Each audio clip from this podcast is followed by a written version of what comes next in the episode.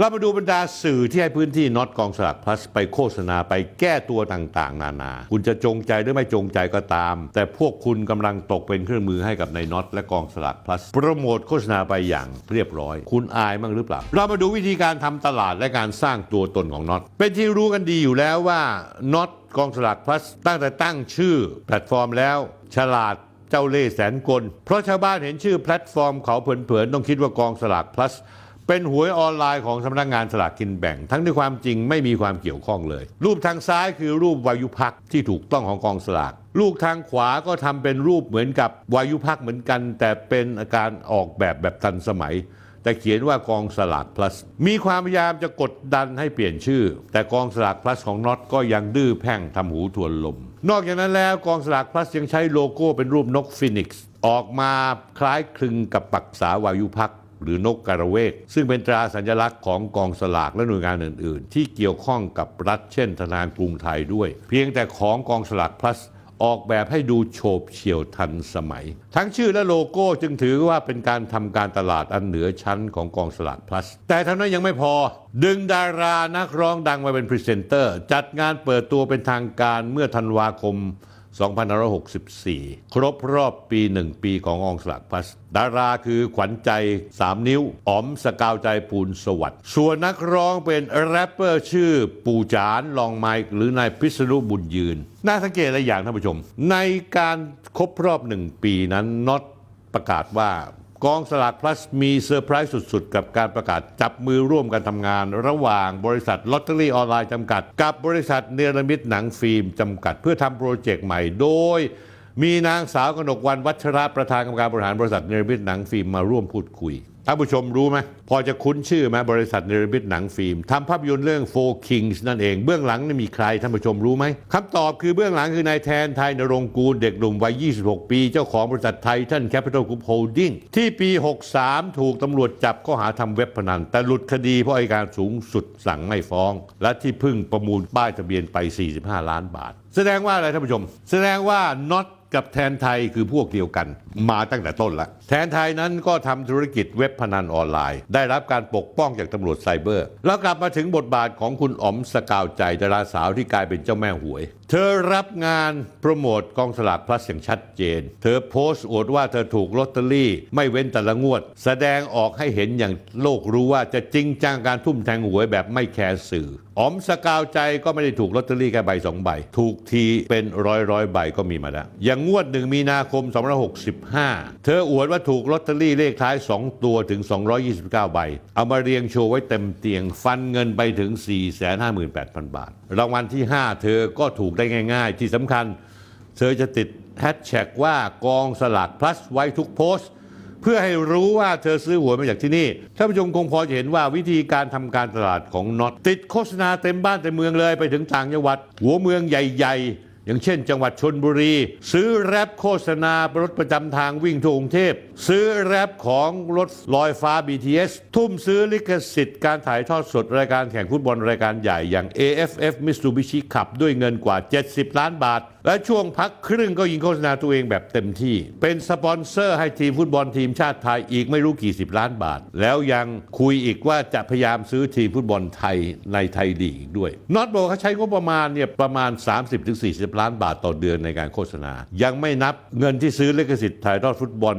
AF Mitsubishi 70 ล้าน สปอนเซอร์ ทีมฟุตบอลทีมชาติไทยอีกนับ 10 ล้าน คำนวณคร่าวๆแล้วน่าจะใช้เงินโฆษณาในจุดนี้ไม่ต่ำกว่า 200 ล้าน รูปแรปรถเมย์รูปแรปของตั้งป้ายโฆษณา เยอะแยะไปหมดเลยนะฮะหนึ่งมกราคม 2566 ที่ผ่านมาเนี่ยสมาคมฟุตบอลประกาศว่ากองฉลาก plus เป็นสปอนเซอร์อย่างเป็นทางการของทีมชาติไทย โอ้ สาธุ สาธุ สาธุ สาธุพลตำรวจเอกสมยศพุ่มพันพุ่มพันม่วงครับ สาธุครับ รออีกสักพักหนึ่งครับ ที่ค้านคุณจะถอดออกมาแทบไม่ทัน เมื่อผมเอาตัวอย่างของในน็อตพันธวัฒน์ขึ้นมา ลองมาดูภาพเดี๋ยวยุคเปรียบเทียบให้ดู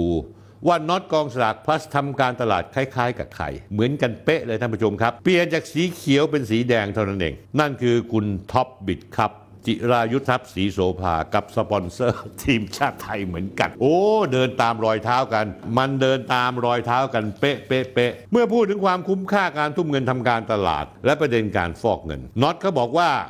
การตลาดของผมเพิ่งจะมาทำสามเดือนนี้ เพิ่งจะมาทำสามเดือนสุดท้ายของปี 65 ซึ่งเราไม่มีลอตเตอรี่ขายอยู่แล้ว ที่ผมทำการตลาดผมจะสร้างแบรนด์ที่เห็นไปทั่วๆไป คือต้องการสร้างแบรนด์กองสลากพลัสมันแข็งแรง มันจะไม่ใช่แพลตฟอร์มขายลอตเตอรี่อีกต่อไป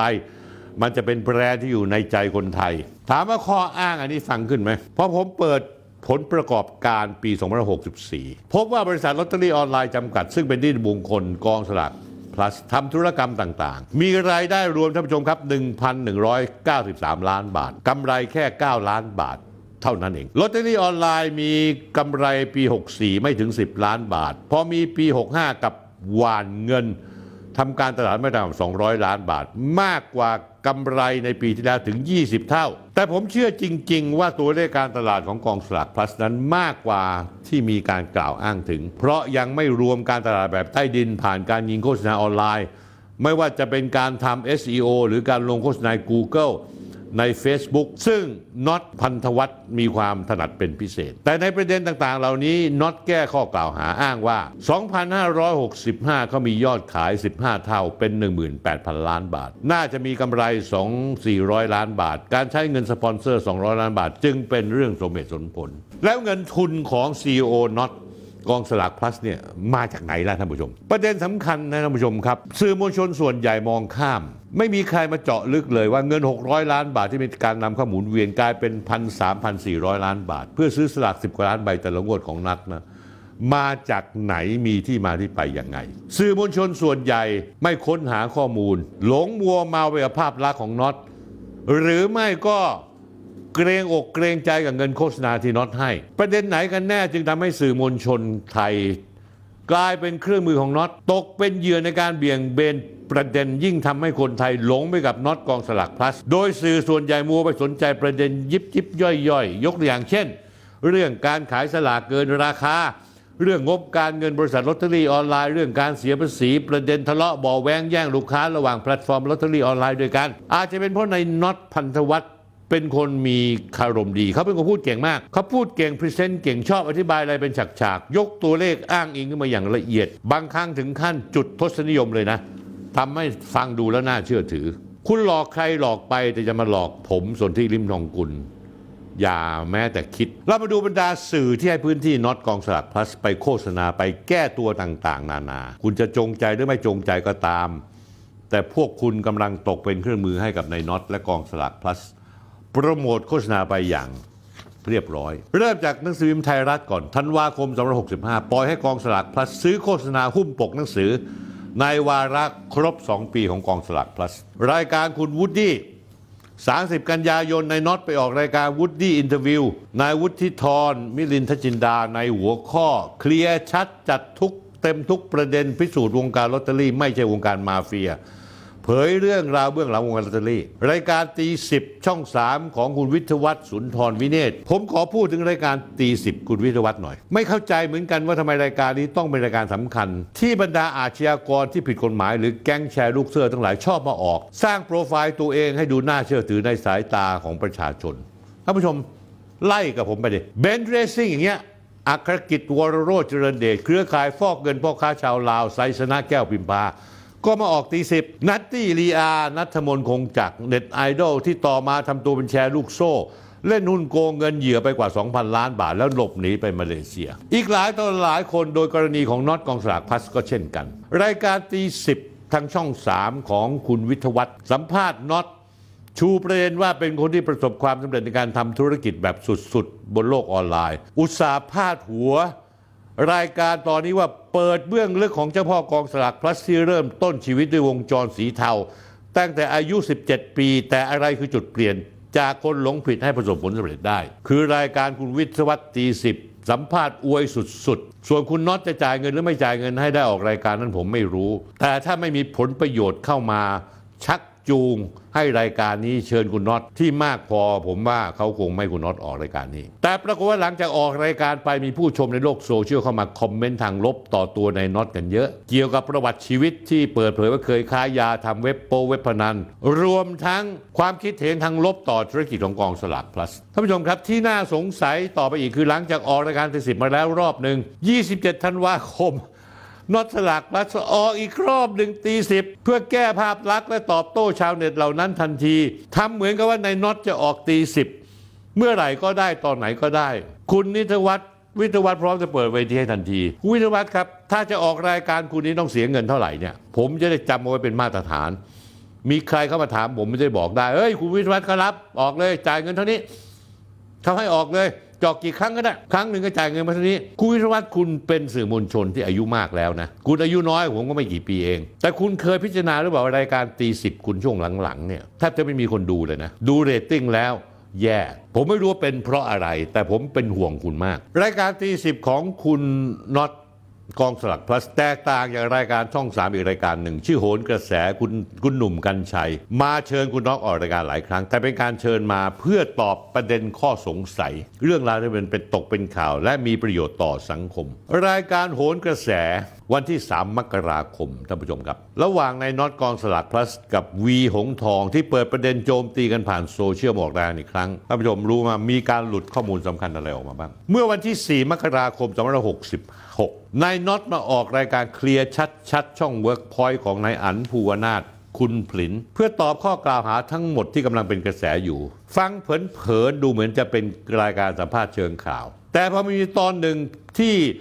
พอน็อตพันธวัฒน์บอกว่าตั้งใจจะปั้นบริษัทเข้าตลาดทรัพย์ให้ได้ คุณอั๋นถึงกับพูดติดตลกกึ่งกึ่งๆตลกว่า นี่ไม่ได้อวยอะไรทั้งสิ้นนะแต่บริษัทใดก็ตามมีความตั้งใจจะเข้าตลาดหลักทรัพย์แปลว่าเขามั่นใจพร้อมจะถูกตรวจสอบแน่นอน คือธรรมาภิบาล เรื่องของความโปร่งใสทุกอย่างทุกอย่างต้องสามารถเข้าตรวจสอบได้ทั้งหมด มุมหนึ่งพอได้ยินแบบนี้ก็รู้สึกว่ามั่นใจมากขึ้นนี่ท่านผู้ชมครับนี่ผมพูดต่อนะฮะคุณอันครับ คุณไม่อวยมากจนเกินไปเลยผมถามจริงๆแหละ ต้องเสียเงินเท่าไหร่ถึงมาออกรายการคุณได้ คุณไม่ได้ทำหน้าที่เป็นสื่อมวลชน ที่พร้อมจะเจาะลึกเอาความจริงเอาข้อมูลมาเปิดเผย หรือว่า Workpoint หลักๆ แล้วเนี่ยเป็นคนประเภทนี้กันซะส่วนใหญ่ แล้วคุณยังพูดต่อนะคุณอัน ผมแอบเปิดเผยสักนิดว่าแล้วนะครับว่า 3 4 0ล้านต่อเดือนเท่าที่ทำโฆษณาเท่าที่สำรวจเจอนะครับ รถไฟฟ้า 4 ขบวน 1 สถานีรถเมล์300 คันบิลบอร์ด 60 ป้าย และยังพูดต่อแล้วอาจจะซื้อจอของรายการเคลียร์ชัดๆ ตรงนี้รอติดตามได้นะครับ ไม่แน่สัปดาห์หน้าจะเปลี่ยนเป็นเคลียร์ชัดๆโดยกองสลาก plus คุณพูดเองนะครับ คุณปัญญานิรันดร์กุลซึ่งผมรู้จักดี คุณสร้างเวิร์กพอยต์มาตั้งนาน หยาดเหงื่อทุกเม็ด คุณจะรับโฆษณาจากกองสลากพลัสจริง ๆ หรือเป็นแค่การพูดเล่นขำๆ เพราะว่าเมื่อหน้ากากนักธุรกิจหวยออนไลน์